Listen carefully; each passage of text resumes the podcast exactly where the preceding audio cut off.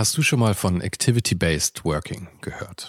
In einer sich ständig weiterentwickelnden Arbeitswelt bietet dieses Konzept nämlich eine flexible und auch effiziente Antwort auf die modernen Anforderungen an Arbeitsplatzgestaltung und Zusammenarbeit. Und die Serviceplan Group ermöglicht mit diesem Konzept seinen Mitarbeitenden, ihren Arbeitsplatz nach ihrem eigenen Bedarf und Tätigkeit zu wählen. Klassischer Schreibtisch, abgeschirmter Bereich oder gemütliche Couch. In den Houses of Communication findet jeder den Spot zum Arbeiten, der ihr oder ihm am besten liegt. Von Fokusboxen über Phoneboxen bis hin zu Meetingräumen findet so jedes Team die passende Umgebung, um produktiv und kreativ zu arbeiten. Dieses Konzept, das sicherlich wegweisend ist, wurde bereits erfolgreich in den Houses of Communication in München, Hamburg und Berlin eingeführt und wird auch schon an weiteren Standorten umgesetzt. Und wer würde nicht gerne auf so eine flexible Art arbeiten? Also schau mal auf der Karriereseite von Serviceplan vorbei. Den Link dazu findest du direkt hier in den Show Notes dieser Folge. Und vielleicht kannst auch du dann bald schon in den Genuss von Activity-Based Working kommen.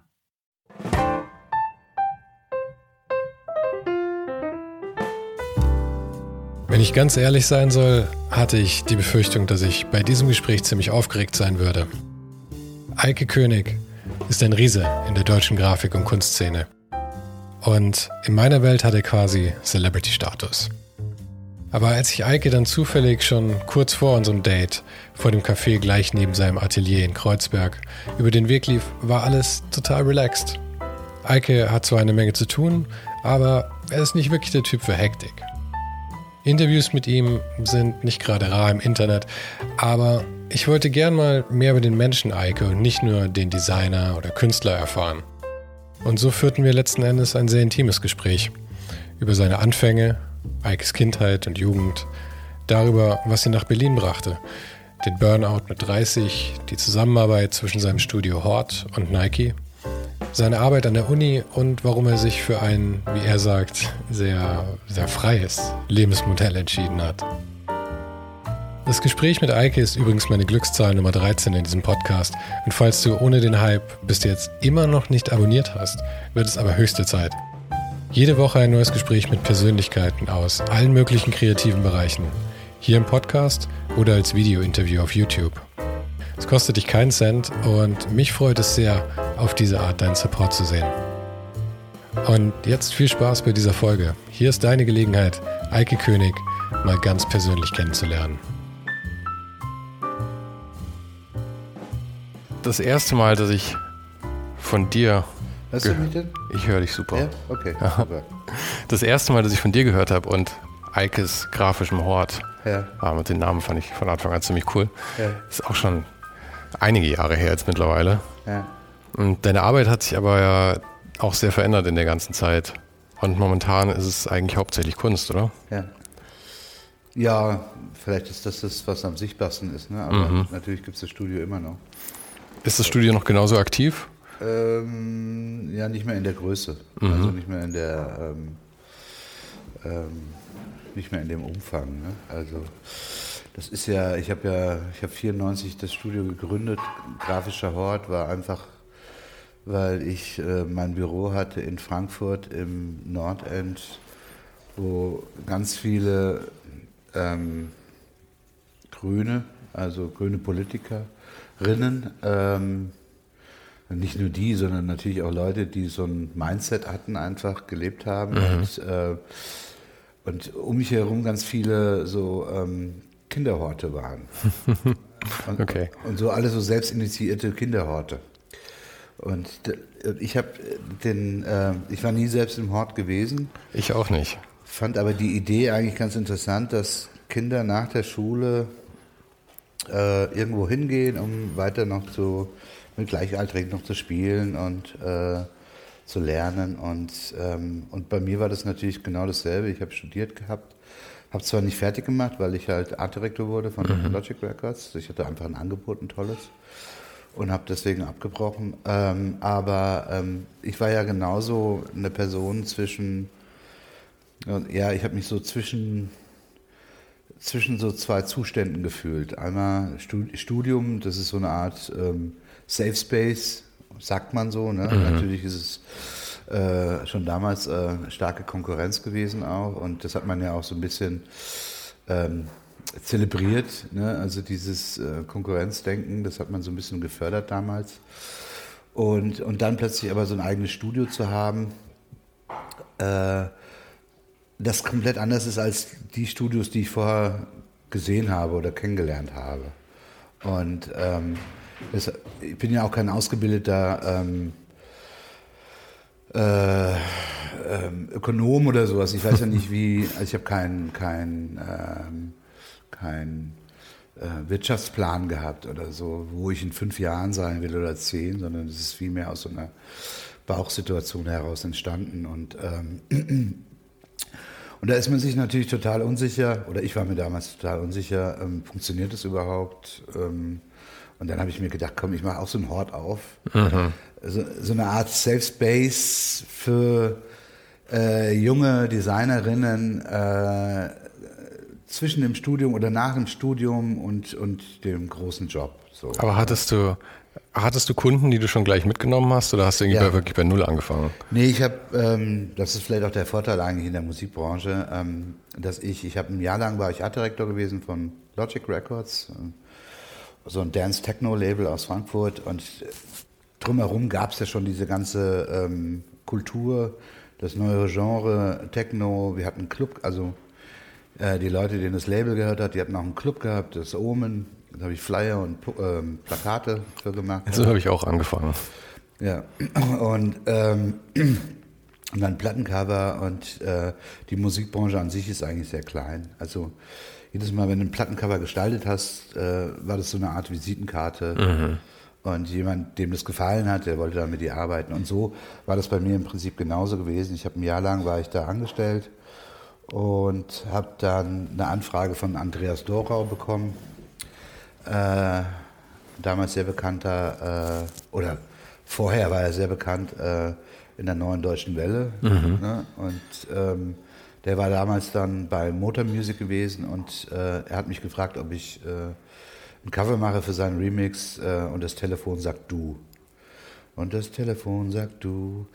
Und, also das ging äh, dann aber auch in die Techno-Richtung, oder wie? Genau. Aus Neue Deutsche ja, ja. Welle in die Techno. Genau. Gab es da viele, die, die von NDW in, in Techno gekommen sind? Ja, ja. ja war das so eine natürliche Entwicklung irgendwie? Ich, ich glaube, das war so, ja, es gab, äh, also viele, viele, das, das, das, das Neue Deutsche Welle klang ja so ein bisschen äh, äh, naiv, ne? Mhm. So, ähm, mit so äh, simplen Sounds mhm. und ähm, und äh, teilweise auch so äh, Texten, wo du das Gefühl hast, es sind Kinderlieder oder so, ne? Aber da steckt auch eine, äh, eine unglaubliche Intelligenz dahinter. Mhm. Also ich habe viele kennengelernt, die ähm, in dem Bereich gearbeitet haben, die eigentlich auch wahnsinnig smarte äh, Persönlichkeiten waren und ähm, und wo zum Beispiel ähm, Trio, ne, ähm, äh, da, da, da und sowas. Ah, okay. Ne, ich stehe jetzt hier total blöd da, weil erstaunlicherweise, man sieht es vielleicht nicht, aber du bist ein paar Jahre älter als ich. Ja, genau. ich glaub, das war bei mir alles Kindheit. Ja, ja, ja. ja. Und das, das klingt ja fast schon dadaistisch, ne? Mhm. So, äh, und, und, aber äh, äh, vielleicht ist es deswegen auch eine, eine ähm, äh, hat es deswegen auch diesen Wert eigentlich, ne? Ähm, mit Sprache nochmal einen anderen äh, eine andere Ebene zu beschreiben. Ähm, es war ja trotzdem Popmusik. Ähm, diese Kindermelodien, die hört man heute noch in Popsongs. Ja, also ja. Das sind diese Dinge, die am besten funktionieren. Ne? Ja.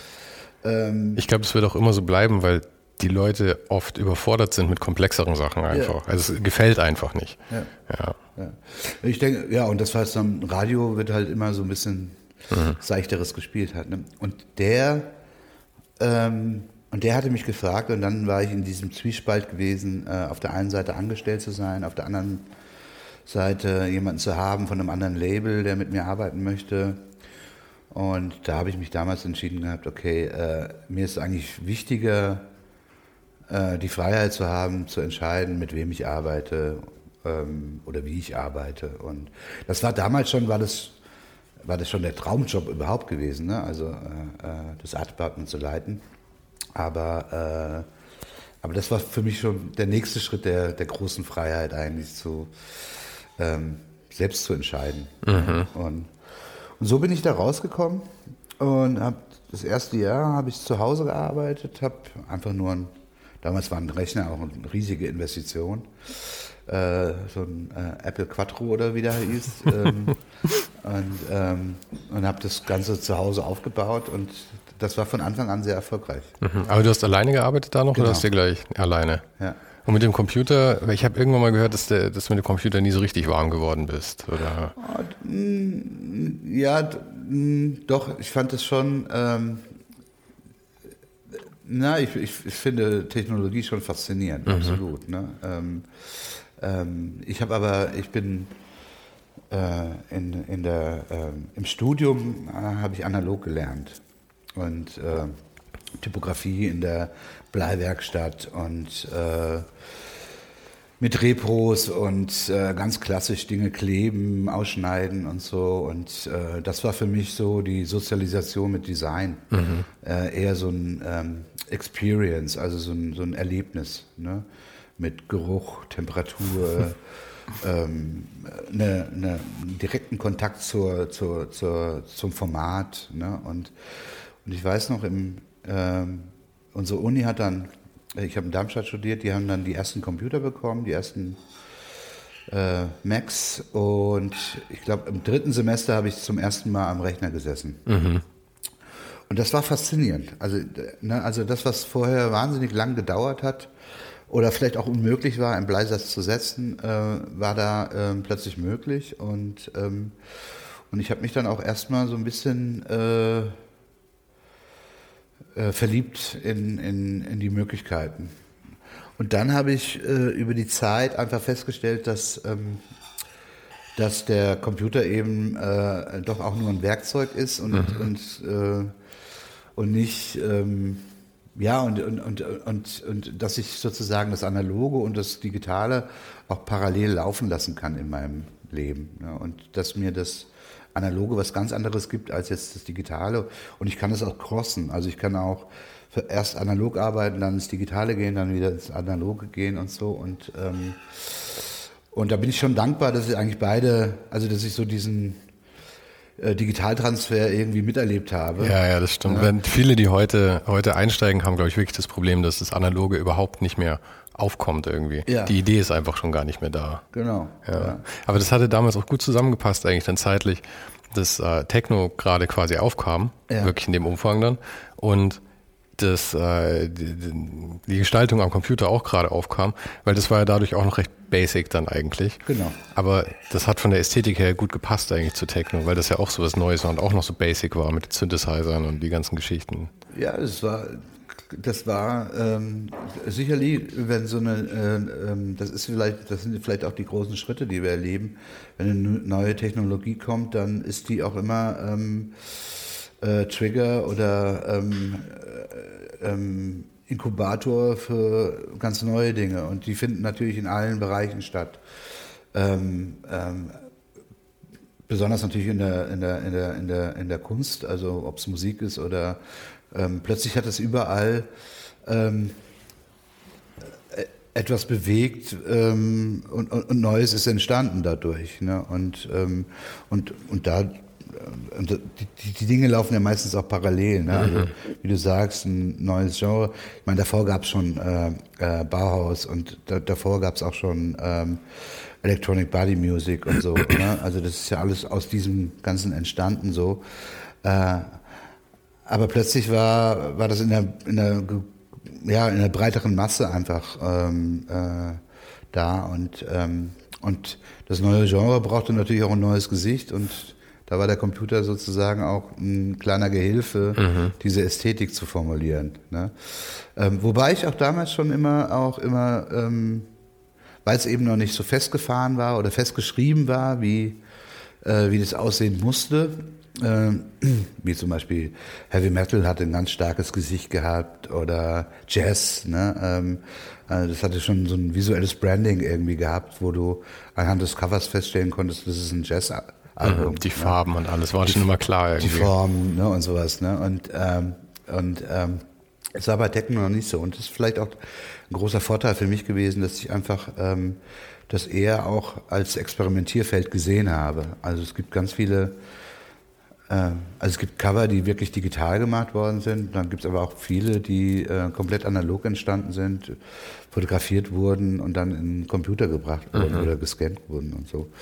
Und ähm, ja, man, man äh, so oft passiert das eben nicht, dass ein neues Genre also viele kleine Subgenres und sowas, die entstehen immer wieder, aber so ein, so ein komplett neues, das ist ja. selten. Es war halt elektronische Musik letzten Endes die Geburtsstunde und das ist, oder das heißt die Geburtsstunde, das war vielleicht ein bisschen früher, aber wo es so massentauglich wurde zu einem genau. gewissen Grad. Und heute ist elektronische Musik ja eines der größten Genres einfach. Ja. Und über, ist ja auch branchenübergreifend, äh, Branchen, genreübergreifend ja. letzten Endes. Ja, ja, du findest das ja überall. Ne? Mhm. Ne? Du findest es im Hip-Hop, du findest überall. Also genau. Überall gibt es ja auch äh, Mischformen einfach und ähm, äh, auch demokratisch, ne? dass man sich da einfach auch bedienen kann. Ne? Man findet das plötzlich auch im Heavy Metal. Ne? Also mhm.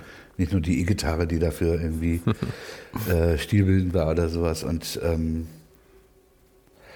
ja, äh, was war die ursprüngliche Frage gewesen? Eigenes grafischer Ort? Ähm ich glaube, ich habe nicht mal eine Frage gestellt, glaube ich. Ich glaube, du hast einfach angefangen.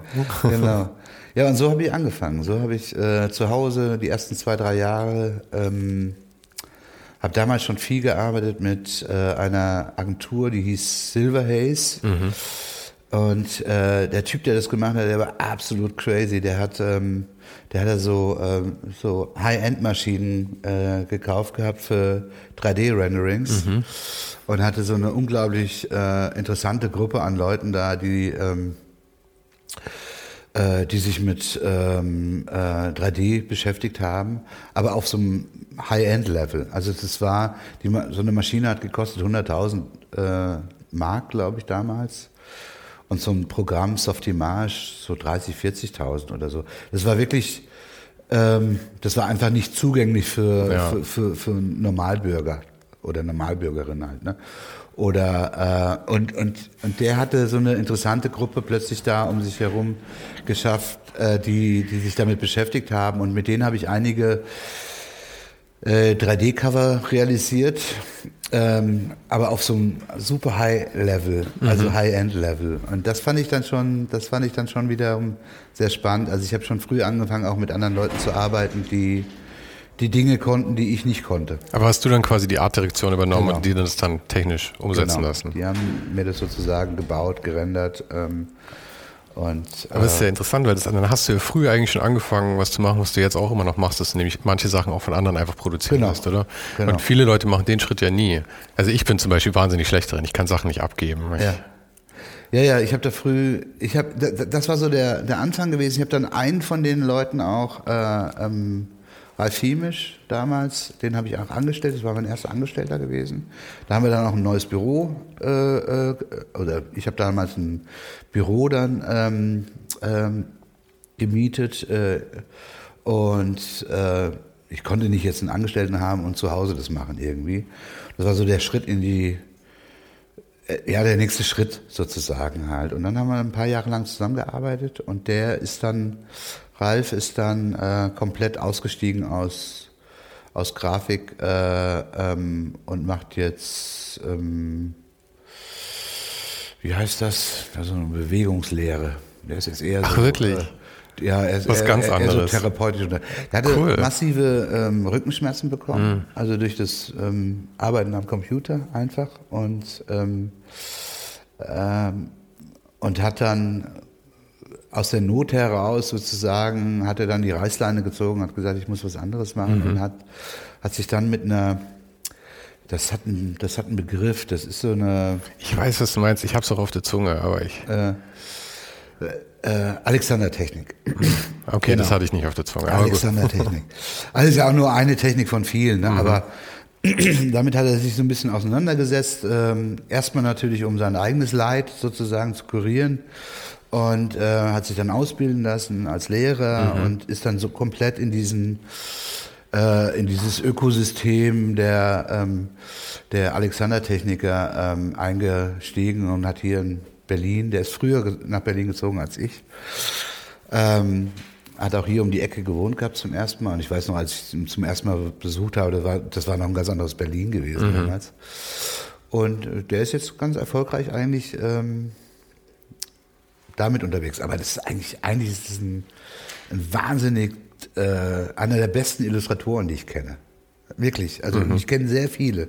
Das hat er komplett aufgehört. Das, okay. Das Aber auch nicht mehr irgendwie in der Freizeit? Das ist wirklich kein Teil seines Lebens mehr, oder? Nee, da hat sich der Fotografie so ein bisschen, er macht so äh, Porträts, mhm. macht er viel. Ähm, aber auf so einer sehr persönlichen Ebene. Ähm, äh, damit hat er sich beschäftigt und ähm, das hat er auch etabliert, das macht er so parallel, also er bietet so Alexander-Technik, aber auch so ein bisschen so eine äh, fotografische Betreuung an. Ähm, und äh, das andere hat er komplett äh, aufgegeben, nicht aufgegeben, aber das fand ich schon, das fand ich schon so ein, ähm, ich fand es damals schon unglaublich ähm, mutig, mhm. ne? mit so einem mit so einem Können ähm, dann so einen radikalen Schnitt zu machen und zu sagen, ähm, äh, das, das hilft mir jetzt nicht weiter, ich komme dann mit dem Leben nicht weiter, ich kann das noch, ich, ich kann das, ich kann damit mein Geld verdienen, aber ich gehe daran zugrunde. Ja, ja. ja? Und oft,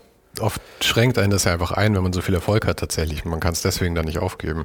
Vielleicht auch, ja, genau. Ja, dann, ja, ja, Und das macht dann mutig. Und ich habe dann, ähm, ich habe dann äh, mit 30 habe ich dann, äh, oder kurz vor 30, oder mit 30, habe ich dann eine Depression gehabt und dann war ich ein halbes Jahr raus. Äh, und da habe ich so ein Heute nennt man das Burnout. Ne? Ich, war, ich war ziemlich schnell sehr erfolgreich. Mhm. Und, ähm, und da, äh, und ich bin unglaublich ehrgeizig. Das, das liegt so ein bisschen an, ich habe früher Leistungssport gemacht. Ähm, du hast Turner, ja. Genau, Turner. Also tut mir leid, aber hat sich dein Körperbau etwas verändert? Du hast nicht mehr so den idealen Turner-Körperbau, oder?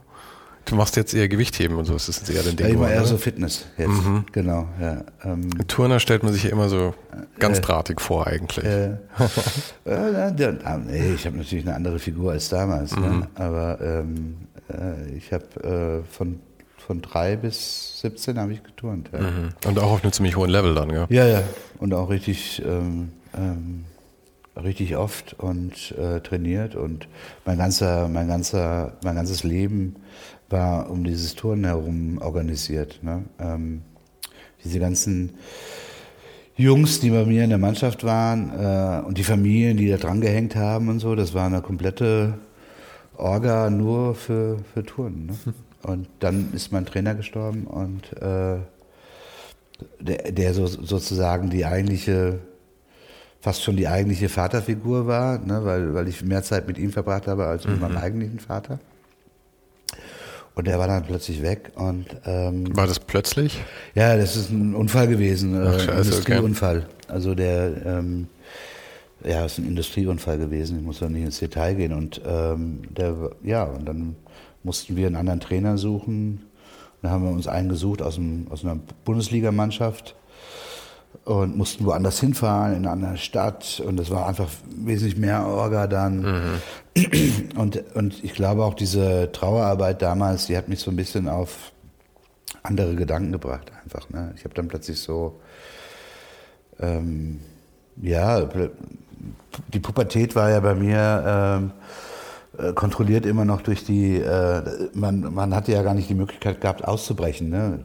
so eine Mannschaft ist ja auch so ein soziale, sozialer Druck. Ähm, man kontrolliert sich gegenseitig mhm. ähm, und, ähm, und das habe ich dann in Frage gestellt irgendwann. Habe ich dann so, mein Gott, ich, was habe ich denn erlebt in meinem Leben bisher und ähm, in welchem mit was für einem Alter war das dann, dass du das so 16 hat es angefangen, mhm. wo ich dann so ähm, kritisch wurde.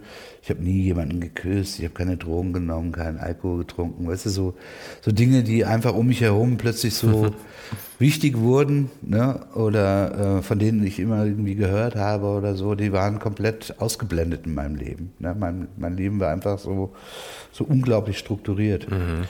Und da ist so eine, da ist so ein Rebell in mir erwachsen. Ne? So, da habe ich so einen, einen Weg gesucht, sozusagen, da irgendwie rauszukommen. Und, äh, und das war dann auch ähm, der, der Motor für, für, für ganz viele Dinge eigentlich. So dieser, ähm, dieses, ähm, ich muss mich da befreien draus. Das klingt jetzt so dramatisch. Ne? Aber, ja, ich weiß schon was. Jeder aber, hatte in seinem Leben einfach so Momente. Äh, ja. Das klingt jetzt so wirklich so, puh, aber das war für mich irgendwie, ähm, das fing einfach an mit dem Tod und dann ähm, das drüber nachdenken, über das Leben. dann war ich sowieso ein Kind der, ähm, äh, des Kalten Krieges. Also es gab immer diese atomare Bedrohung, die war immer stetig äh, äh, vorhanden. Äh, man hat sich sowieso darüber, oder ich habe immer Angst gehabt. Äh, vor war, war das tatsächlich so präsent? Ich meine, du ja. warst in Frankfurt damals, gell? In Rodenbach, das ist bei Frankfurt, das ist mhm. 30 Kilometer von Frankfurt, ja, so ein kleines Dorf. Ja, das war präsent, weil, ähm, weil um dich herum, das waren ja alle so Einfamilienhäuser, ähm, äh, um dich herum haben die Leute ähm, teilweise so, so Shelter gebaut, so Ach, wirklich? Ja. wow, also okay. In ihrem Garten so kleine Aha. Mikrobunker, ne, so, mhm. wo zwei Leute reinpassen. Und wenn man dann jung ist, verschreckt einen das wahrscheinlich ganz schön, oder? So auf ja. einmal so eine Realität, es wird so real auf einmal dann. Ja, ja, und genau, und es gab ja dann, ähm, es gab immer noch den Sirenenalarm, den gibt's ja heute selten noch, also wo, wo die, äh, die Sirenen einfach getestet worden sind jede Woche.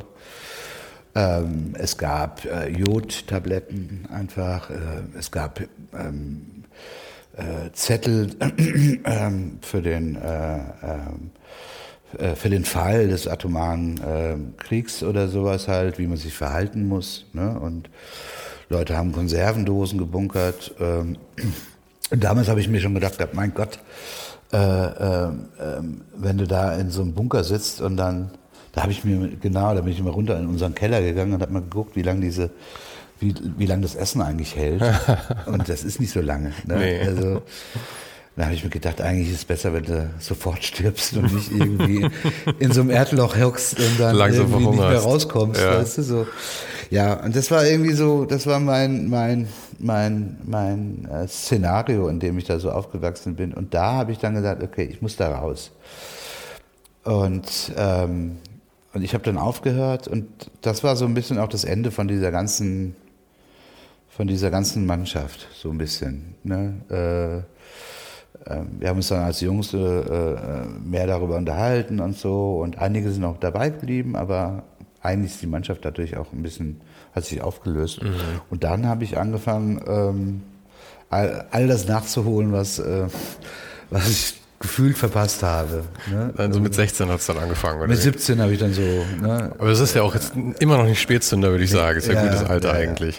Ja. Aber ich war dann immer der Erste auf der Party, der betrunken war. Weil ich einfach überhaupt keinen Zugang dazu hatte. Ja, ja. Ne? Man, es gibt ja, man braucht ja so Jahre, wo man den Umgang erstmal lernt. Ja, ja. Auch mit solchen Sachen. Absolut, absolut. Aber das, das ist so, äh, ja. Und äh, und da, da bin ich dann erstmal so ein bisschen äh, wild gegangen. Und, hab, und aber ich glaube, dieses, dieses ähm, dass man, weil mein Leben so reguliert war, ähm, habe ich so einen äh, Gegenentwurf entwickelt mhm. dafür.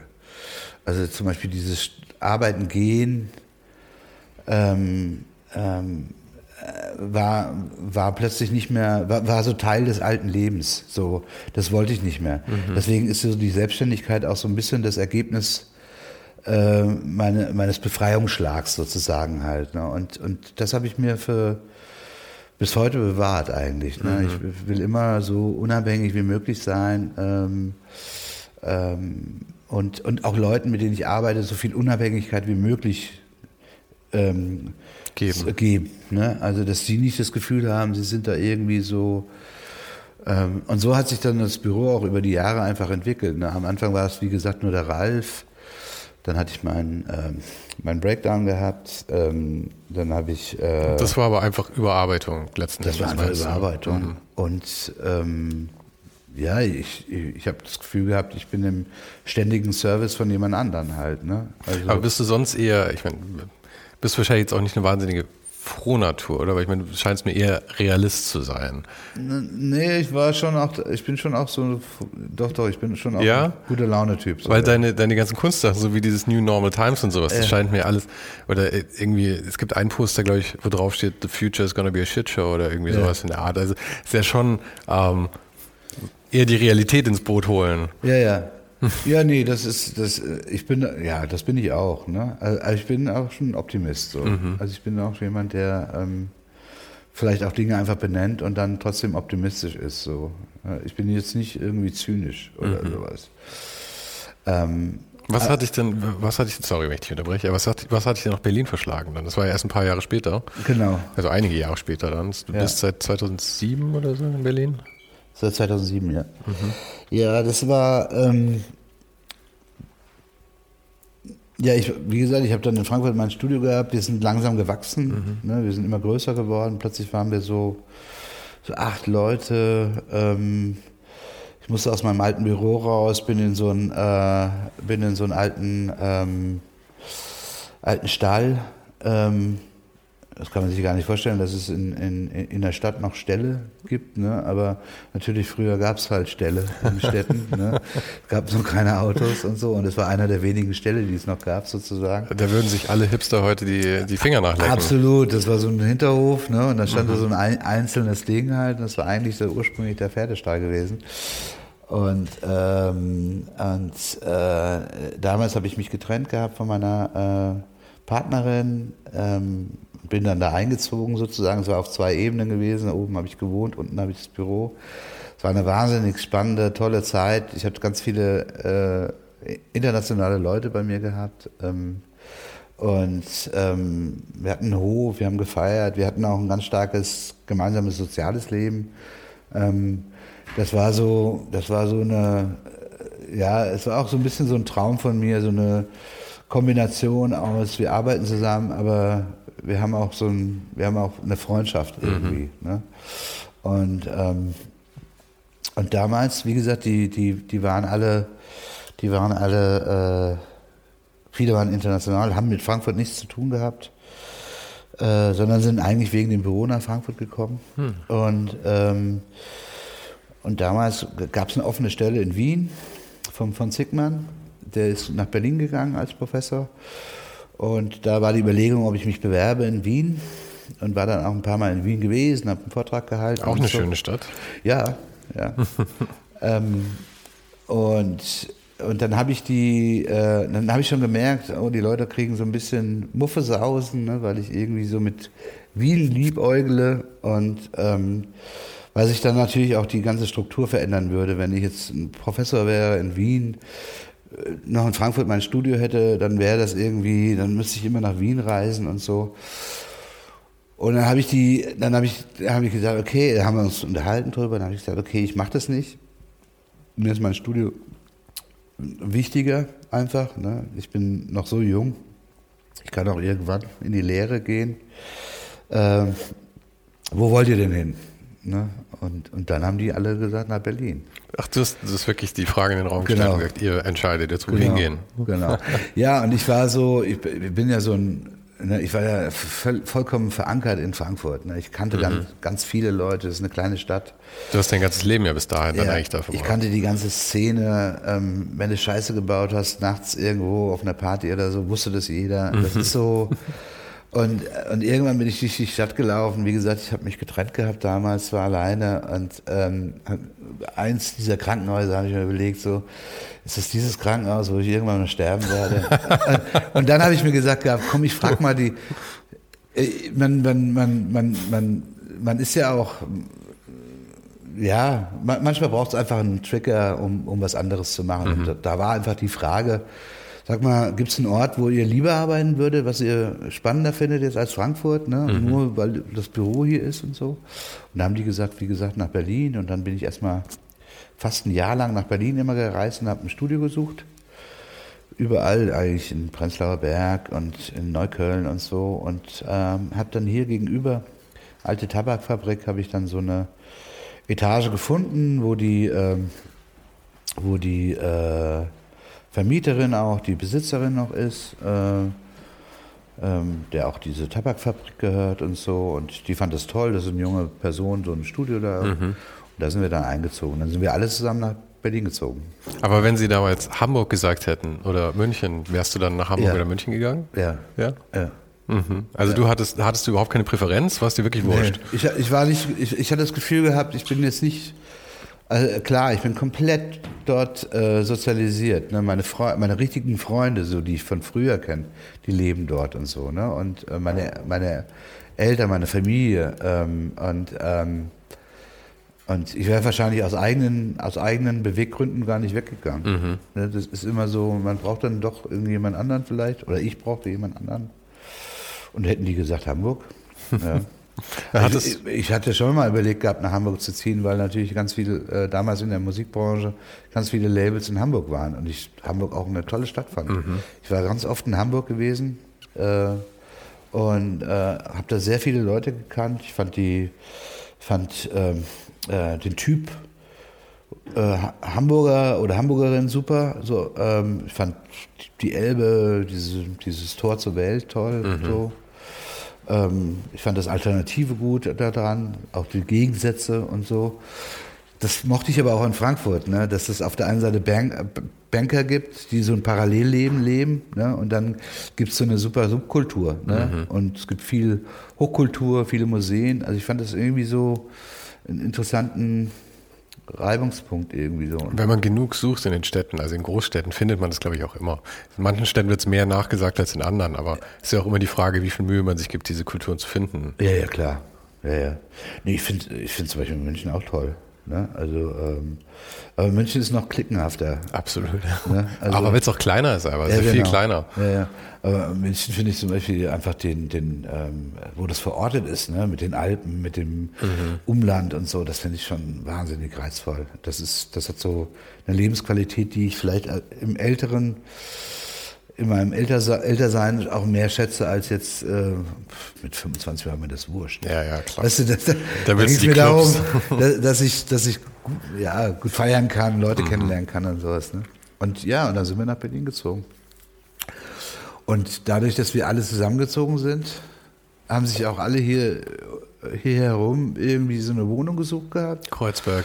Genau. Und dann haben wir, äh, wir hatten so eine riesige Dachterrasse, da haben wir wahnsinnig viel gemacht, wie von Kino im Sommer, ähm, über Konzerte, äh, über Feiern einfach halt, ne? Ähm, WLAN-Partys gemacht und so. Und ähm, wir haben einfach wahnsinnig viel zusammen gemacht. Und deswegen habe ich nicht so ein ich musste, ich musste nicht in eine Stadt rein und kenne niemanden. Das ist ja auch oft so das Ja. äh, Problem, dass man so äh, Leute kennenlernt. Und, und dadurch, dass wir für die Musikbranche gearbeitet haben, damals auch ein Label, ganz viel hier in Berlin, äh, Get Physical, Booker Shade und so, haben die uns auch immer in die Clubs reingeholt.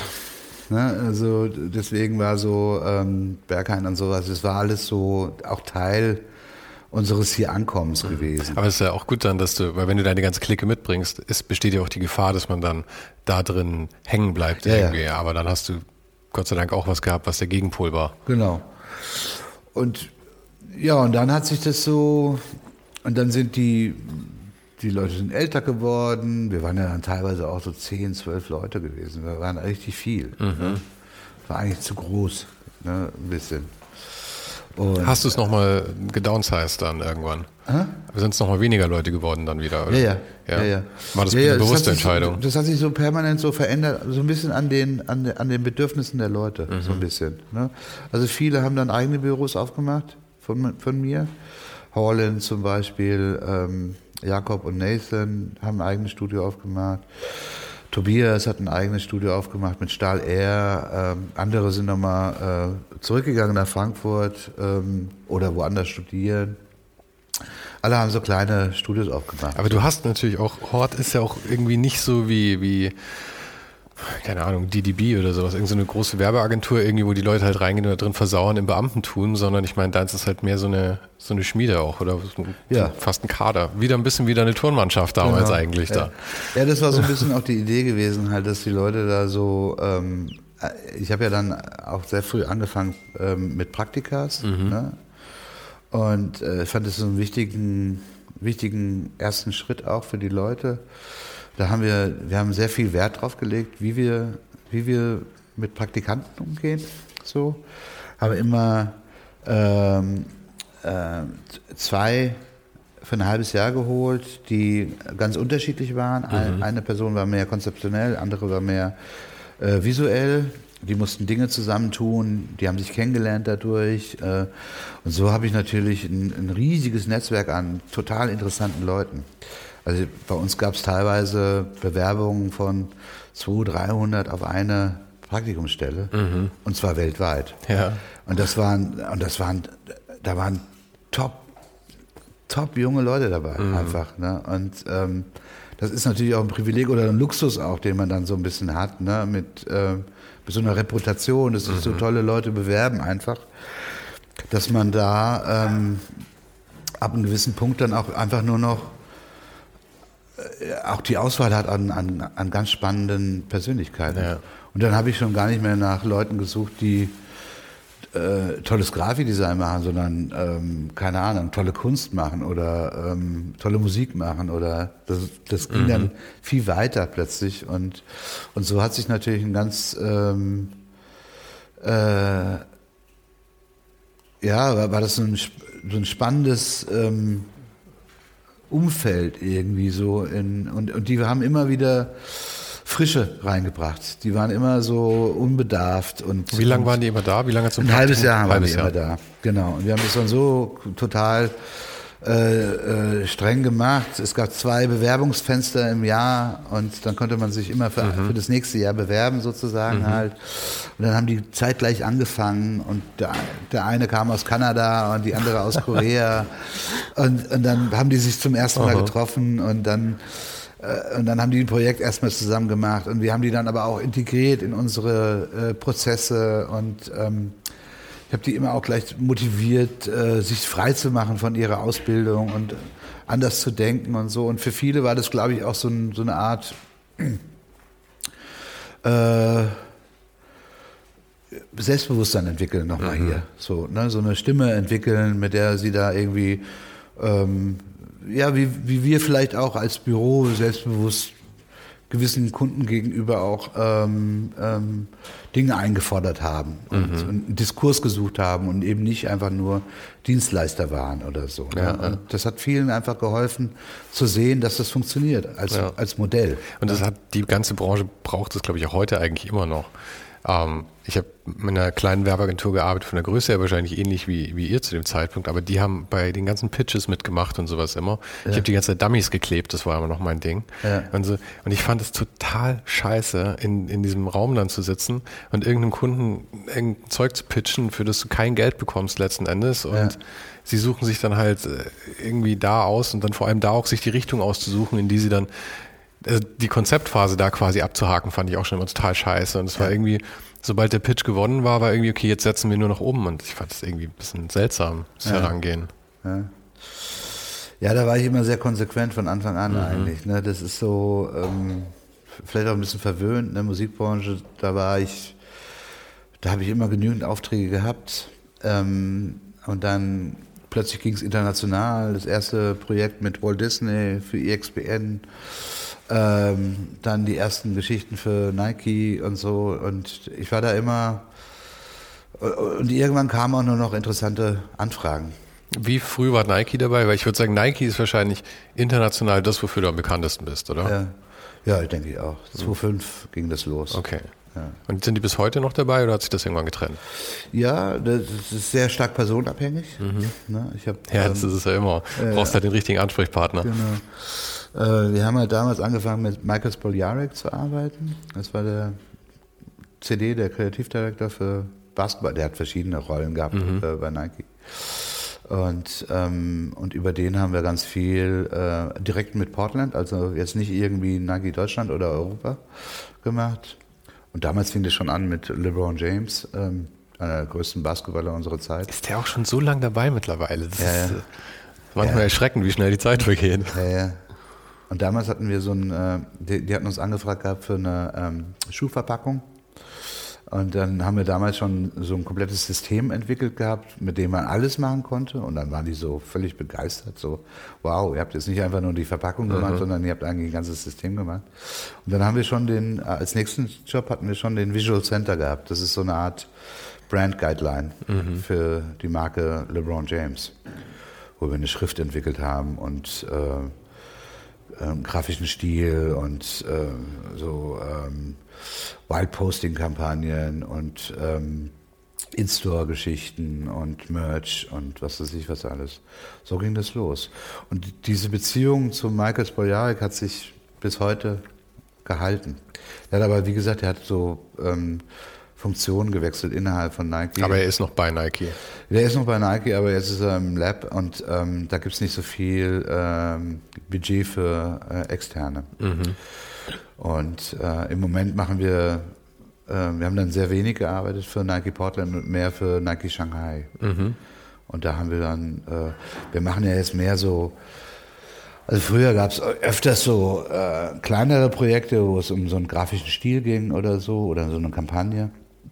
Und heute machen wir eher so Brandings. Mhm. Also so, äh, jetzt hatten wir so ein Branding gemacht gehabt für so ein Running Hub in, in Shanghai. Äh, äh, es ist noch nicht mal online bei uns. Ähm, Run High Lane, äh, das ist so ein neues Konzept von Nike, äh, wo, wo so, ein, so, eine Art kultureller Center auch, ähm, wo es mehr geht darum, nicht nur Sachen zu verkaufen, sondern sozusagen mhm. auch so ein, so ein, Treffpunkt zu sein mhm. für so eine Runner-Community. Das klingt ja eigentlich noch spannender dann, oder? Ja, ja.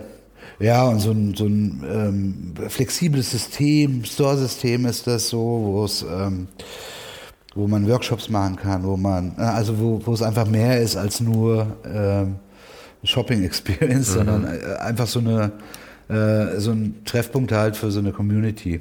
Ne? Und das haben wir gemacht gehabt und äh, ja, wie gesagt, viel für Shanghai und dann kam Covid. Ne? Und, mhm. und äh, China war, waren die ersten, die zugemacht haben. Ne? Also die waren auch die ersten, die wir aufgemacht haben. Aber ja, das wollte ich gerade sagen.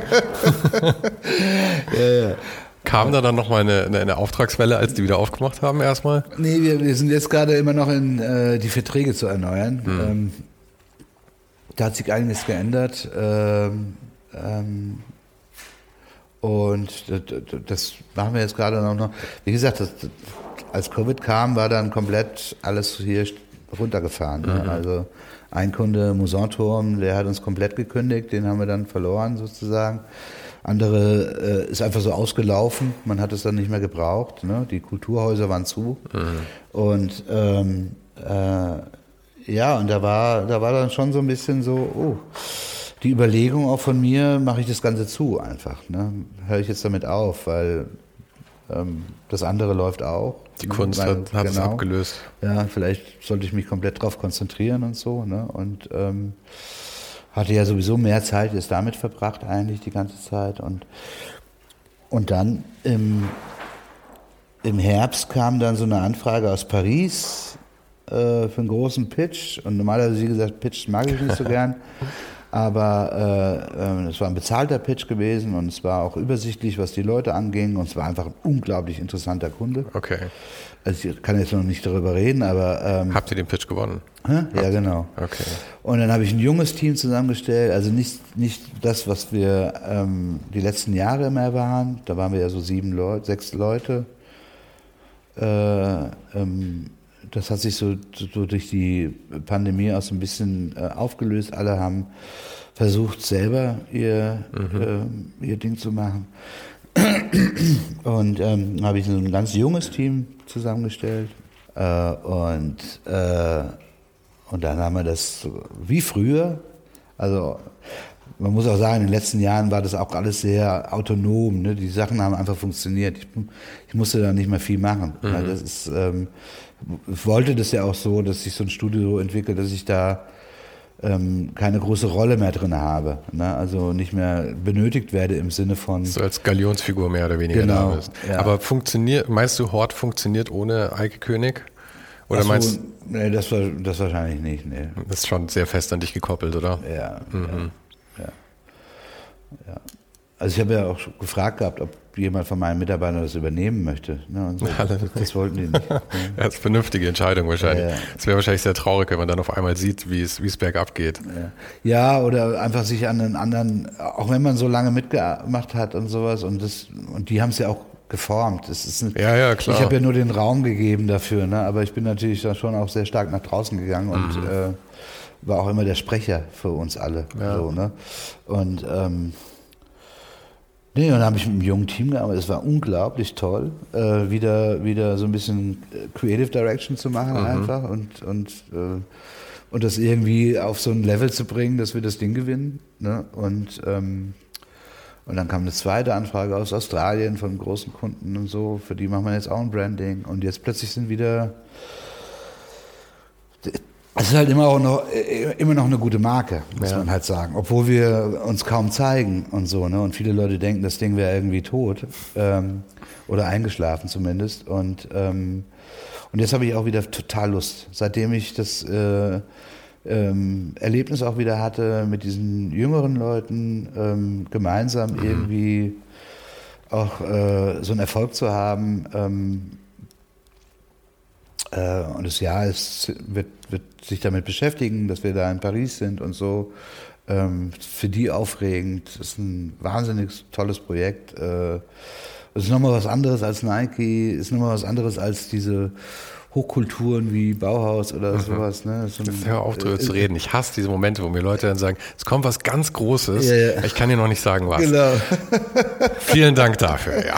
Ja, ja. und ähm, und da muss ich sagen, macht es auch wieder, äh, habe ich gesagt, okay, dann mache ich das weiter. Mhm. Ne? Also und, und so war das mit Hort irgendwie immer gewesen. Mhm. Ne? Also als ich ganz allein war, fiel mir irgendwann die Decke auf den Kopf ähm, und dann habe ich jemanden gehabt und dann sind wir gewachsen und dann war es irgendwann zu viel, dann war es plötzlich so, dann ist, ist die Gruppe zusammengebrochen in so kleinere Gruppen ne? und dann gab es so Social Twist, ne? das mhm. ist halt so, ab einer gewissen Größe äh, entsteht halt die beste Gruppengröße ist halt so eine ähm, äh, Two-Family-Pizza-Größe. ne?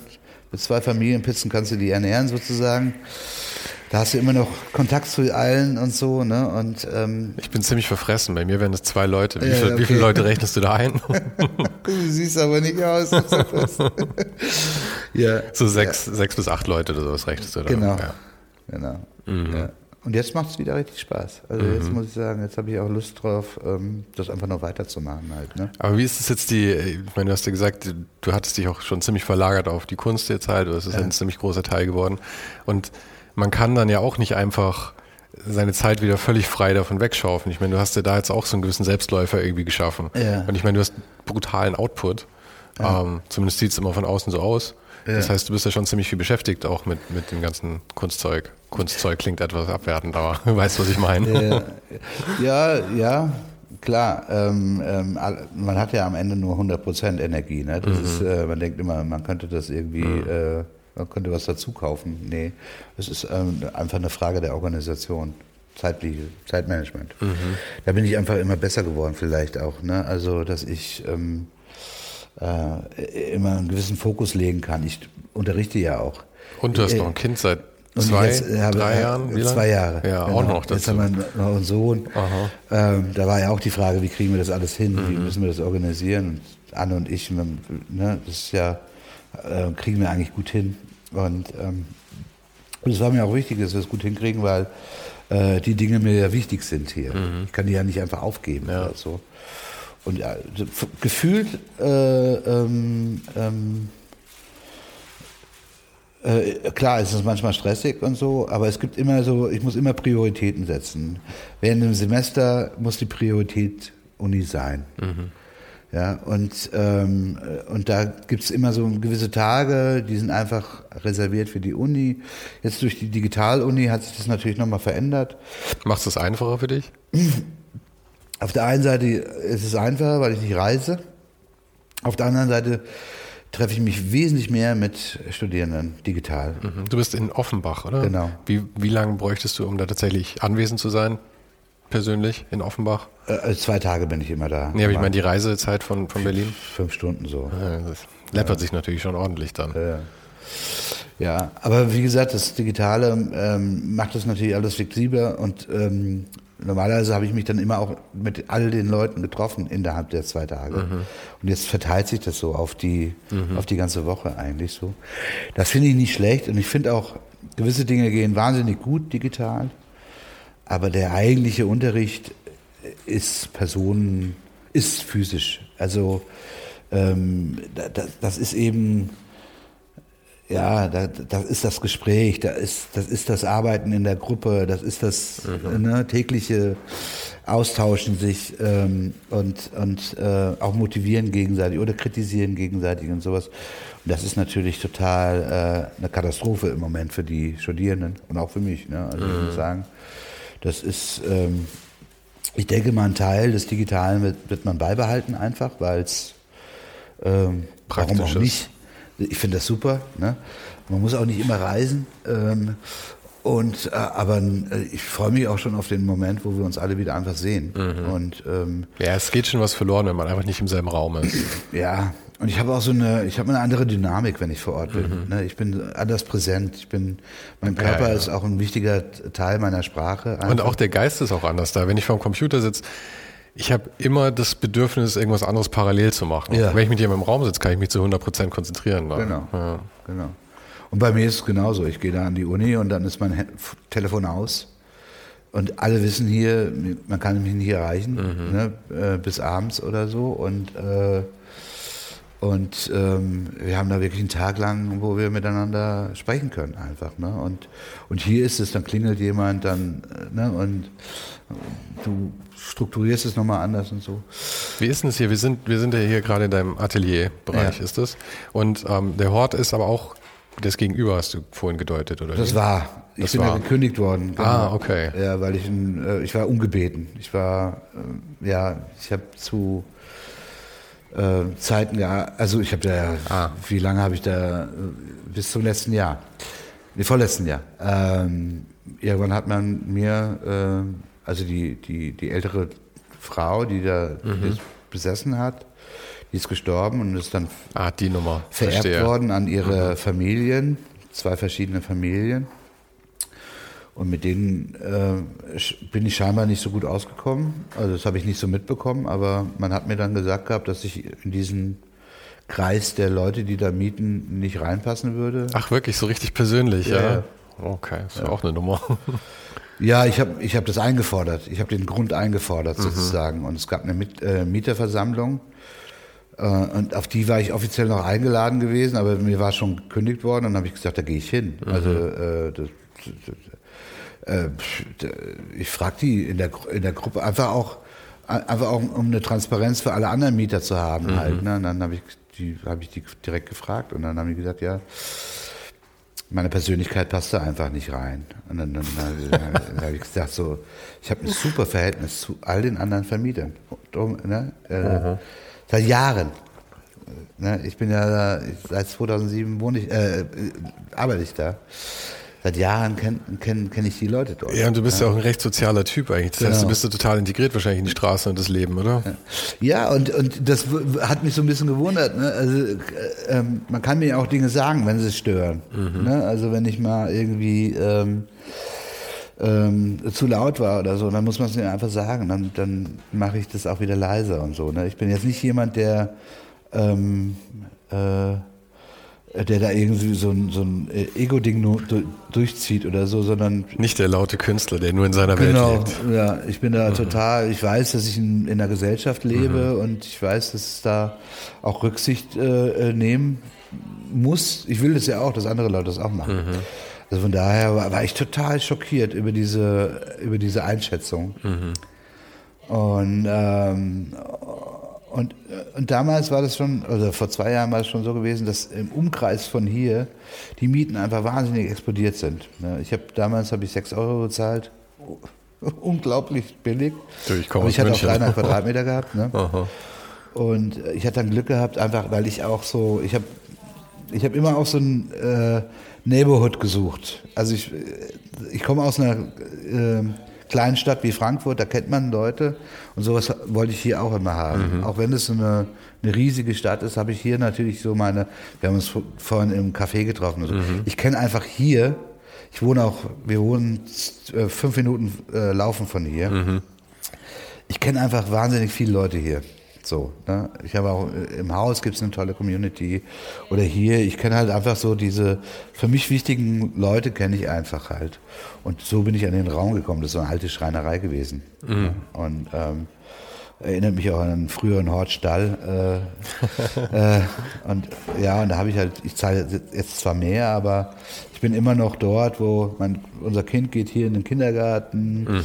Wir wohnen hier und ich muss jetzt nicht raus nach Wedding oder nach Pankow nur weil ich es da bezahlen kann und hier eben nicht. Ne? Aber das heißt, Hort ist gerade komplett remote oder wie läuft das? Genau. Eigentlich heimatlos momentan? Wir brauchen keinen Ort mehr. Mhm. Wir, das ist auch, das ist auch eine, ähm, dieses ähm, äh, gemeinsame Ar Arbeiten in einem Raum ist auch, ähm, ist auch so eine alte Denkweise.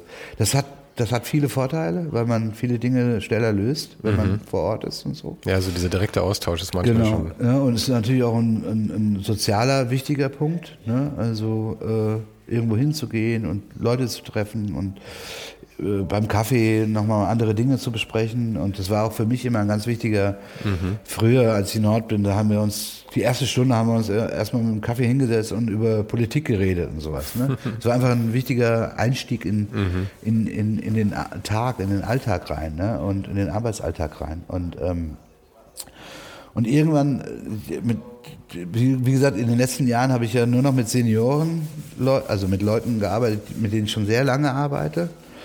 Und die hatten alle ihre eigenen Strukturen gehabt und ihre eigenen, wann die gearbeitet haben mhm. wo die. Das war immer komplett äh, individuell. Und ich habe die ja auch immer, ich habe denen ja auch immer die Verantwortung gegeben für das Projekt. Das war ja auch meine Idee, mhm. ne, um, um autonomer, persönlich auch autonomer zu sein von dem Ganzen halt, ne, um überhaupt lehren zu können und, und Vorträge zu halten irgendwo auf der Welt und so. Und ähm, und, und jetzt hat sich so, in, in dieser Pandemie hat sich so gezeigt, so, ich brauche gar keinen Ort mehr. Mhm. Ja, also von dem Team jetzt sitzt einer in äh, Kopenhagen, die, äh, äh die andere sitzt in Paris und der andere sitzt in Frankfurt. Wahnsinn. Aber habt ihr manchmal irgendwie dann zu, zu genau. Orte, wo ihr zusammenkommt? So, Zeiten genau, und Orte? Genau. Ja. Wir haben so, äh, äh, äh so intensive ähm, ähm, Arbeitstreffen, wo man einfach so vier, fünf Tage lang ähm, gemeinsam an einem Ort sitzt und, und einfach einen ein Großteil der Arbeit oder der Fragen löst, mhm. sozusagen gemeinsam. Und dann kann man auch wieder ähm, in seinen eigenen äh, Bereich gehen. Und, und, das hat sich, ähm, das läuft wunderbar, muss ich sagen. Aber das ist ja auch analog zu dem ähm, zu deinem Lehrauftrag, wie das jetzt gerade läuft, eigentlich, dass du da sagst, genau. dieses äh, Entfernte hat auch Vorteile und dass du das halt dann auch nutzt. Ja. Aber es ist ja schon noch ein, ein Schritt irgendwie, oder? weil auch die Außenwahrnehmung, glaube ich, könnte ich mir vorstellen, dass es schwierig ist, wenn du sagst, wir haben jetzt kein Büro mehr, dass dann irgendwie große Firmen oder irgendwer halt sagt, irgendwie, wir können euch nicht mehr ernst nehmen oder sowas. Ist das irgendwie ein Faktor mal gewesen? Nee, Ihr habt aber auch das Standing, dass das nicht mehr aufkommt, oder? Nee, das ist aber meinst du, dass es ein Problem sein könnte bei einer kleineren Firma? Ja. Wahrscheinlich schon, oder? Ja, deswegen tun die auch immer so, als wenn so riesige Agenturen Ja, ja. deswegen ist immer wir, wenn der eine genau. da sitzt. Ja, ja. Genau. Das, ist so, das sind so die kleinen Tricks halt, ne? so ähm, ähm, äh, ja, man, man, kann ja auf, auf, aufgrund von Webseiten kann man ja nicht mehr drauf schließen, was, nee. was für eine Unternehmensform das ist und ja. so. Ne? Und ähm, ja, ja.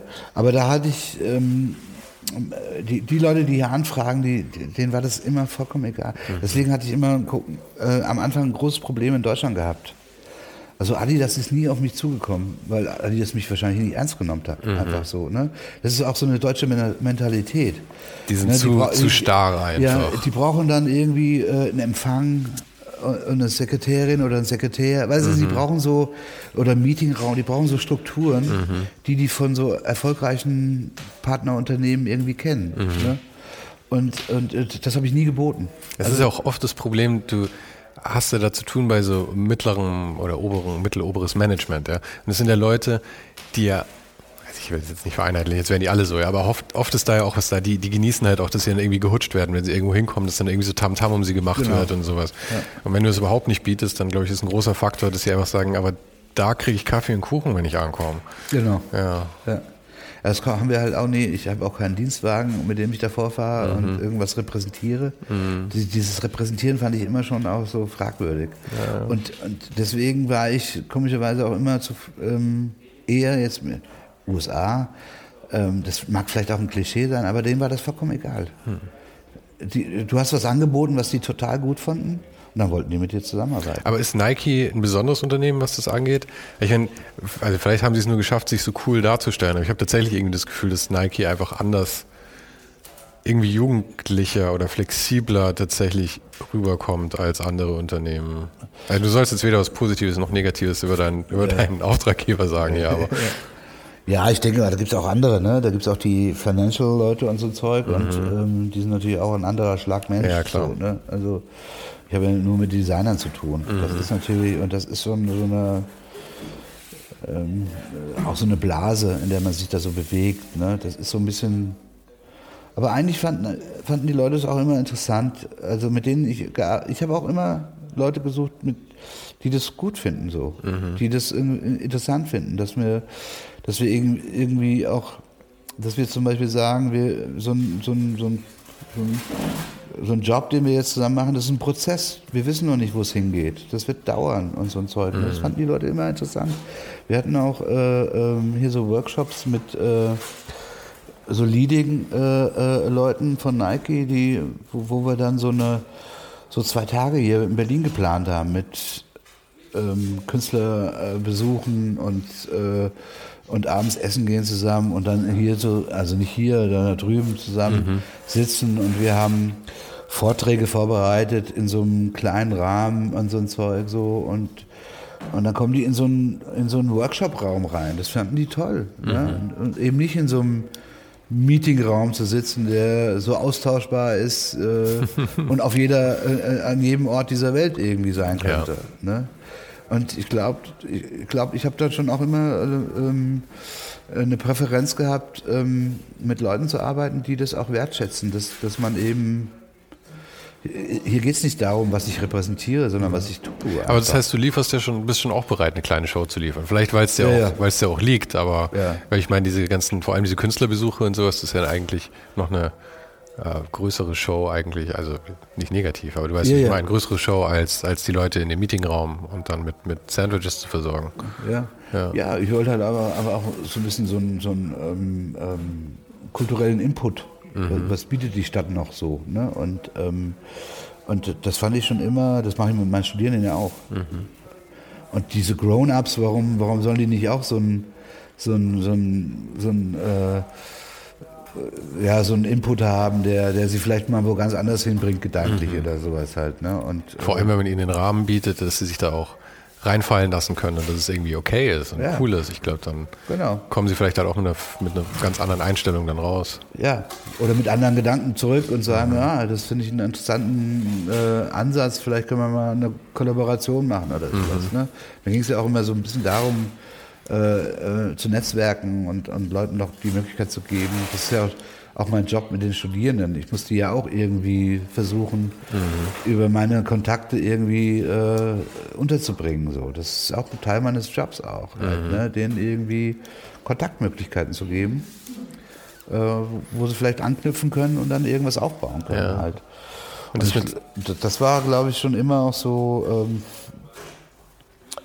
ja, ich, ich arbeite ja hier drin und das, das, das, und, und das ist auch ein, auch ein Spiegelbild meiner, meiner Arbeitsweise oder meines Charakters einfach mhm. halt. Ne? Und ich bin halt nicht einer, der. Ich habe da nichts dagegen, wenn jemand ein super cleanes Büro hat. Ne? Mhm. Ne? Also äh, kenne da auch gute äh, Mirko Borsche und so, ne?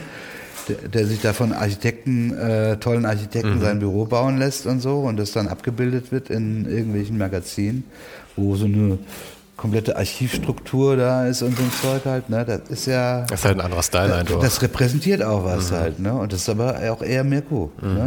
Und ich finde es auch toll.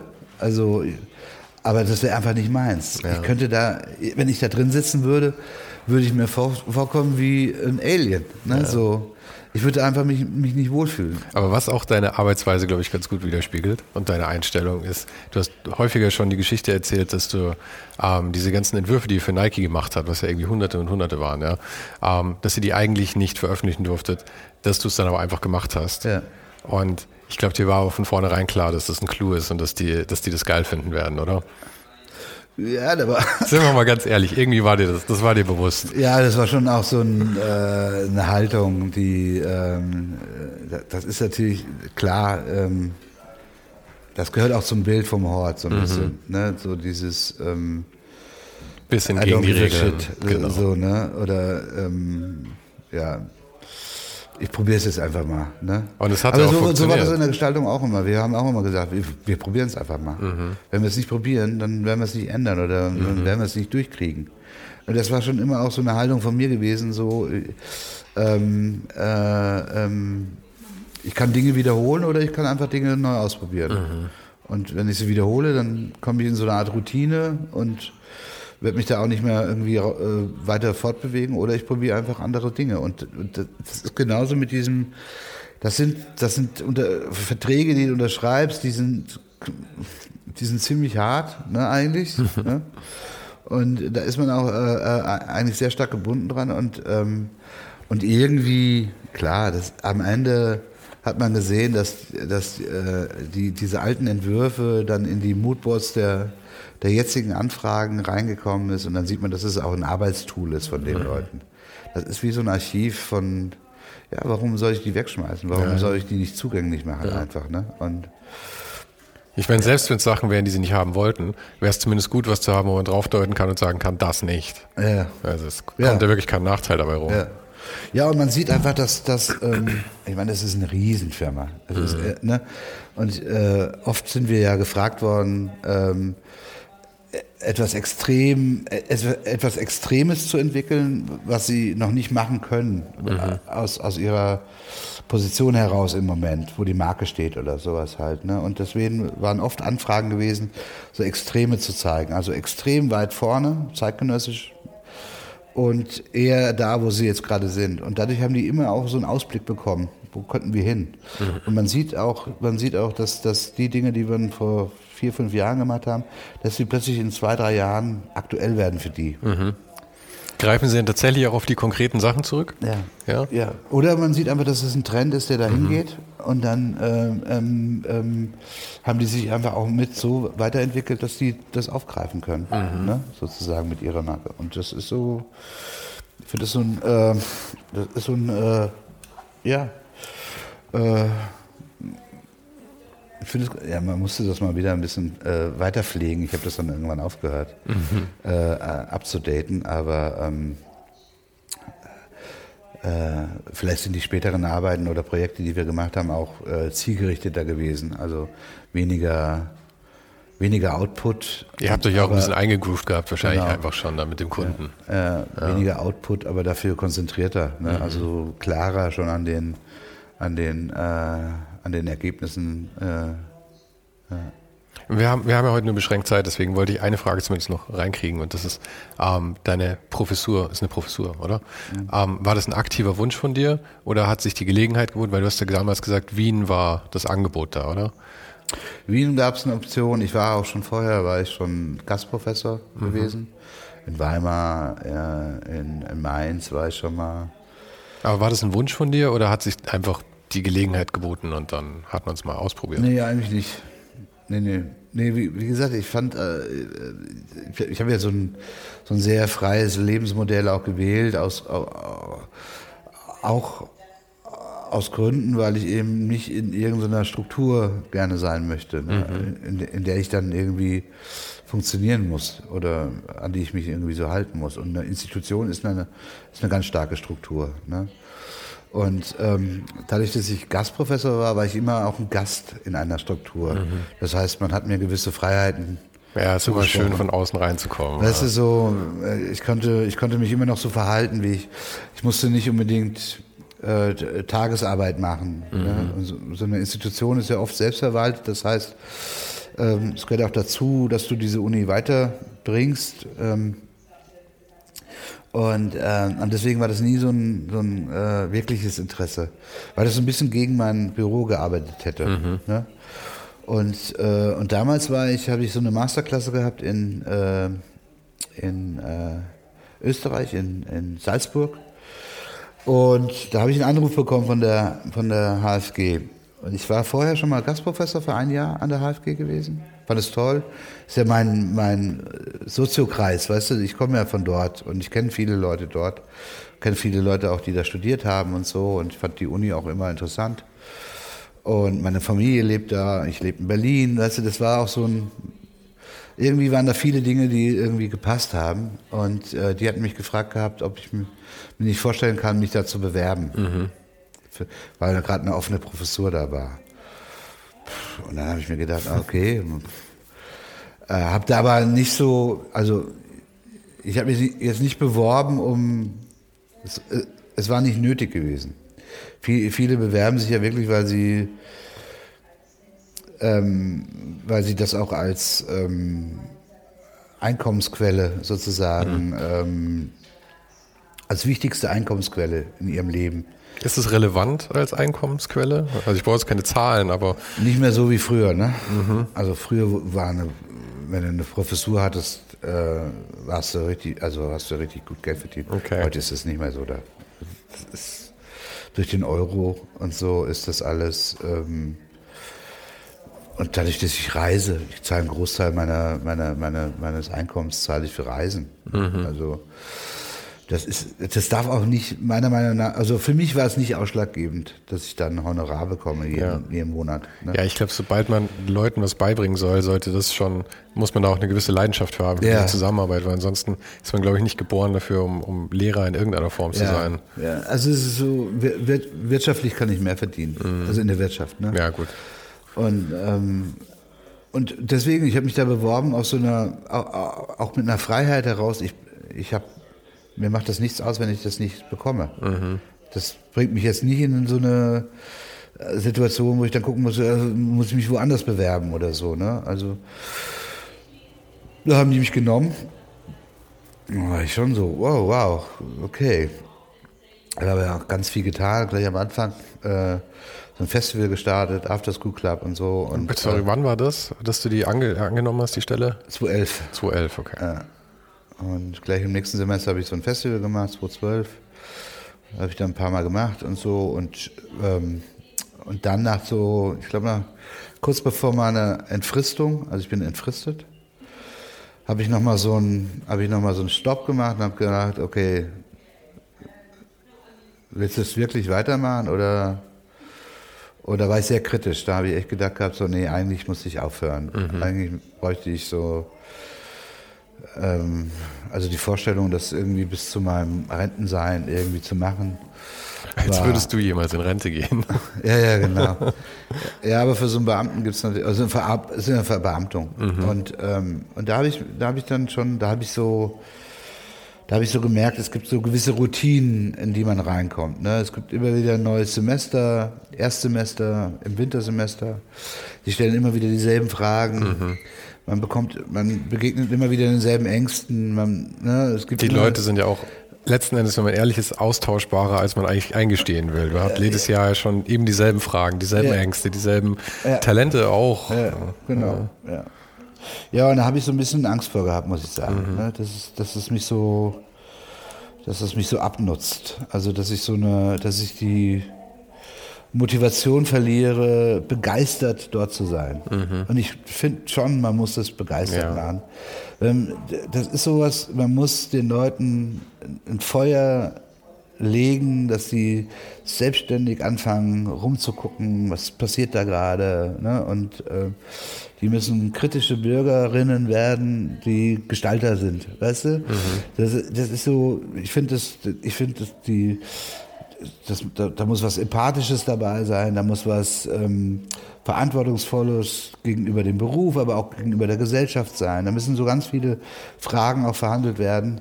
Ähm, die nicht unbedingt jetzt mit dem, mit dem Können zu tun haben oder sowas. Ne? Und, und dafür muss man schon auch begeistert sein, finde ich so. so. Sonst ist es so ein, ja, sonst, wenn es mir keinen Spaß macht, was, dann kann ich nichts vermitteln. Ja, also das muss ja deine Eigenleistung sein, weil das sind ja alles Sachen, die nicht auf dem Lehrplan stehen, sondern genau. das sind ja einfach Sachen, die du ihnen menschlich letzten Endes mitgeben willst. Genau, die sind mir wichtig und die will ich mhm. vermitteln. Und, und, wenn ich dafür nicht die Energie habe, dann, dann bin ich ein schlechter ähm, Vermittler. Mhm. Ja, dann vermittle ich nur zynische äh, Ignoranz oder äh, äh, was Bösartiges mhm. oder so. Ne? Und, ähm, und, und, irgendwie muss ich ja trotzdem, klar, kritisch vorbereiten, aber auch motivieren und sagen, äh, egal, ist schwer, aber man kann was machen halt. Ne? Und, und da habe ich so wirklich so eine Phase gehabt, wo ich, wo ich darüber nachgedacht habe, also, äh, vielleicht lasse ich das nochmal, äh, vielleicht greife ich das nochmal später auf, wenn ich äh, ein paar Jahren oder so, ne? aber und dann habe ich viel Gespräche geführt, auch mit den Studierenden und, und, und irgendwie habe ich dann gesagt, okay, ich probiere es. Ich, und, und ich habe mir gesagt gehabt, äh, ich bin ja nicht, ich bin ja nicht gezwungen, das zu machen. Also ich kann immer noch sagen, in ein, zwei Jahren oder in zehn Jahren, wenn ich das Gefühl habe, das ist, jetzt reicht's. Mhm. Ich muss nur, ich muss nur selber den Punkt bestimmen können, ja. wo ich sage, so, es funktioniert einfach nicht mehr für mich. Hat man in so einer Professur eine fixe Kündigungsfrist? Also musst du das Semester zu Ende machen, irgendwelche Verpflichtungen oder kannst du irgendwie sagen, ich bin jetzt raus? Ach, ich könnte theoretisch auch einfach rausgehen, ne? Mhm. Aber, aber, aber es ist ja schön, die Freiheit. Oft hält einen die Freiheit ja auch drin, weil man nicht die Notwendigkeit sieht zu gehen, weil man denkt, ich könnte jederzeit gehen. Ja, ja. ja. ja. Also, äh, und ich habe gesagt, es kann nicht die finanzielle Absicherung sein, die mich mhm. da jetzt hält. Weißt du, so, ähm, ähm, das ist auch eine Sicherheit, die ist trügerisch. Die, die ist so, am Ende ist es so, ich will ja, ich bin, ich habe schon immer die Dinge irgendwie ich habe schon immer die Verantwortung in Dingen auch gesehen. Und, ähm, und, ähm, und, und, wenn ich, ja, ich, ich bin einfach nicht der Typ, der es einfach nur wegen Geld macht. Mhm. Das ist, das, das ist, da, da, da, das widerstrebt sich. Ne? Äh, da, da, da widerstrebe ich mich. Äh, da habe ich das Gefühl, so, das, das bin ich vom Typ einfach nicht. Und, ähm, und das zu versta äh, verstanden zu haben, auch zu sagen, okay, ich bin immer noch jemand, der ähm, wenn es mich begeistert, mache ich das. Und wenn ich, eine, ähm, wenn ich eine Phase habe, wo ich zweifle, dann will ich trotzdem nicht gleich sagen, ich höre auf, sondern mhm. äh, der Zweifel gehört auch dazu, finde ich. Ne? Da muss ich auch, da muss ich auch gucken, warum ich zweifle und so. Ne? Und vielleicht kann ich das, den Zweifel auch lösen und dann kann ich weitermachen und so. Und und dann ist ja auch immer wieder, man, man muss es ja auch immer wieder kritisch hinterfragen, was mache ich denn da gerade? Funktioniert das, was ich tue. Ähm, ich finde das, und, und plötzlich habe ich auch wieder eine Generation gehabt, wo ich tolle junge Menschen kennengelernt habe und da habe ich gesagt, mein Gott, das motiviert mich auch so stark. Egal, ob die Fragen sich wiederholen mhm. und so, ne? Ich, irgendwas kriege ich da auch zurück, was, was, was, was ich sonst nicht habe. Ne? Wie, wie, groß sind denn die Gruppen immer? Wie viel, wie viel? Naja, bei mir kann das schon manchmal so 30 Leute sein. Mhm. Ne? Aber gibt es da auch aber es gibt so ein paar, die, die so konstant mit dir so, mhm. die, die, so ein, die so ein Verhältnis aufbauen, wo Klar. du so eine, die du so echt begleitest über sechs Jahre, fünf, mhm. sechs Jahre. Ähm, ähm, und ähm, ja, und da, da, da sind auch echt ganz, äh, das ist auch ein, ein, eine ganz starke äh, Quelle für mich an, an, an, an auch einen Zugang zu Generationen, den ich sonst nicht habe. Mhm. Und zu den Fragen dieser Generation, ja. die ich sonst nicht habe. Ja. Ne? Und das hält mich einfach total jung. Ja, das ist ja auch total wichtig, weil wenn man das nicht hat, ähm, genau dieses Junghalten ist ja eigentlich so der Faktor. Weil man sieht ja häufig auch, dass, dass Designer oder Artdirektoren oder sowas einfach so ab 40 stark abfallen, einfach weil die Relevanz einfach nicht mehr da ist, weil genau. du zu weit weg bist von, ja. von der Welt einfach. Ja. Ja. Ja, und weil du einfach Dinge machst, die du vor 20 Jahren gemacht hast. Ja, genau, das interessiert halt heute keine Sau mehr da. Ja, ja. Das, das, ist so, das ist so, das ist so, also dem bin ich schon immer früh begegnet, indem ich immer mit anderen Leuten gearbeitet habe, mhm. einfach um nicht in so eine in so einen Moment zu kommen. Äh, äh, und, und natürlich, das ist, Studierende bringen immer, die, die stehen vor neuen Technologien, äh, mit denen ich nicht unbedingt was zu tun haben muss, aber die sind plötzlich da was können wir mit dem machen? Das heißt, ich muss mich auch immer wieder mit, mit aktuellen Dingen einfach beschäftigen. Das gehört einfach dazu, mhm. zu dem mhm. Beruf. Und das finde ich total ähm, bereichert einfach. Ne? deswegen habe ich gesagt, ich mache das weiter. Ich mache da weiter, ähm, äh, ich mache da weiter meine, äh, solange es irgendwie, solange ich das Gefühl habe, ich kann denen was geben und es kommt was für mich zurück.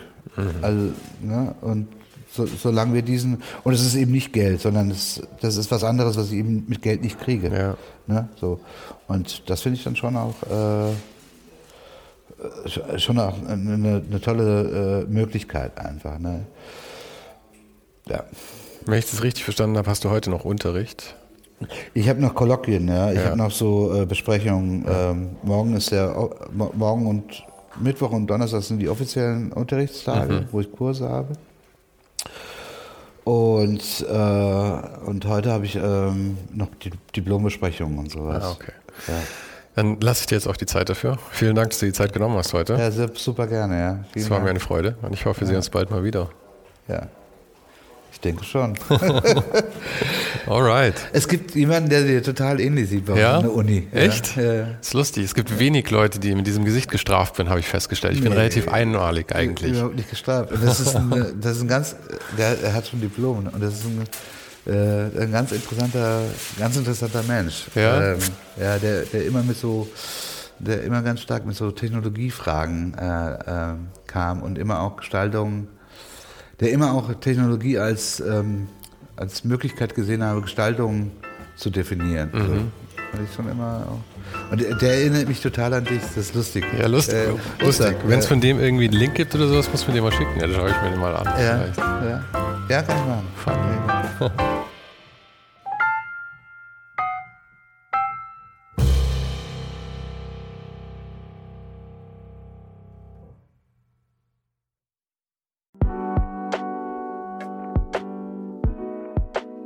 Das war's für heute.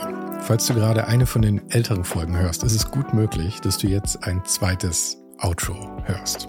Lass dich aber nicht von mir verwirren. Ich bin gerade dabei, ein paar Änderungen zu machen und dafür muss ich 150 Folgen neu schneiden und nochmal uploaden. Du kannst dir wahrscheinlich vorstellen, dass das ein kleines bisschen dauert. Falls du mich und die Show supporten möchtest, gibt's dafür ein paar Möglichkeiten. Auf patreon.com slash svensaro gibt's jede Woche Bonusmaterial exklusiv nur für Supporter. Und das für nur ein paar Euro im Monat, mit denen du mir helfen kannst, ohne den Hype noch lange, lange für dich weitermachen zu können. Es hilft natürlich auch immens, wenn die Show wächst und dazu kannst du deinen Teil beitragen, indem du deinen Kollegen und Kolleginnen davon erzählst. Freunde, Familie, du weißt am besten, für wen das noch was sein könnte. Und zu guter Letzt, falls du es noch nicht gemacht hast, bewerte die Show jetzt gleich mit fünf Sternen in deiner Podcast-App. Im Newsletter gibt es übrigens jede Woche völlig kostenlos inspirierende Tipps von meinen Gästen und mir. Den kannst du auf ohnenhype.substack.com abonnieren. Und alle Links findest du, wie immer, direkt auch hier in der Beschreibung und natürlich auf ohnenhype.com. Im Archiv gibt's noch eine Unmenge anderer Gespräche. Unter anderem waren schon mit dabei Stefan Sagmeister, Mirko Borsche, Paula Schör, Mike Miri, Jeremy Format, Jonas Lindström, Mathilde Mutant, Olaf Heine, Eike König, Erich Spiegermann und, und, und. Scrolle einfach mal durch. Wir sind bei über 150 Folgen, wie gesagt. Und um ehrlich zu sein, kann ich selber kaum fassen, dass ich das Glück hatte, mit so vielen inspirierenden Menschen sprechen zu dürfen. Vielen Dank an Dominik Huber und Marc Capella von Moiré. Von denen stammt nämlich die neue Hausschrift der Show und die heißt GT Pressura. GT steht übrigens für Grilly Type, über die die Schrift zu mir kam. Und auch nochmal vielen Dank an Tobias Rechsteiner fürs Vermitteln. Der größte Dank geht aber natürlich an dich fürs Einschalten fürs Zuhören und für deinen Support. Und wir hören uns dann hoffentlich nächste Woche wieder.